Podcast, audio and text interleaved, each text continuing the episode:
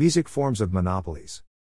Basic forms of monopolies The basic forms of monopolies are cartels, syndicates, trusts, and corporations.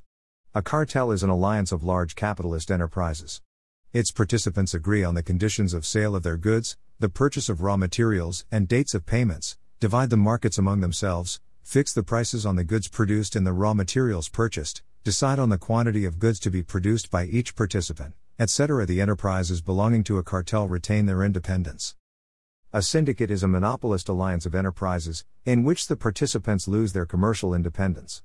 The goods are produced independently, but their sale and sometimes the purchase of raw materials are effected through a common office.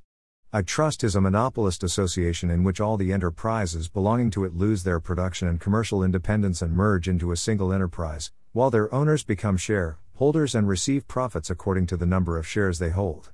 The management of the production, financial, and commercial activities of a trust is effected by a board elected by a meeting of the share holders.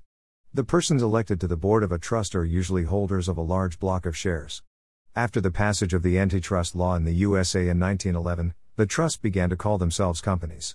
For example, Rockefeller's Giant Oil Trust, Standard Oil, divided itself into several companies Standard Oil of New Jersey, Standard Oil of California, etc. All these companies are controlled by the Rockefellers. A corporation is a monopolist association of enterprises of different branches of industry, banks, commercial firms, transport, and insurance companies based on common financial interests and common financial dependence on a group of big capitalists who affect control over the enterprises belonging to the concern. In the USA, the electric industry is controlled by the General Electric Corporation, the aircraft industry is controlled by the Douglas Aircraft Company, the aluminium industry, by the Mellon Concern, and the chemical industry by DuPont and Nemours and Company. In the automobile industry in 1956, only two monopolies, the General Motors Corporation and the Ford Motor Company, produced and sold 80% of the automobiles.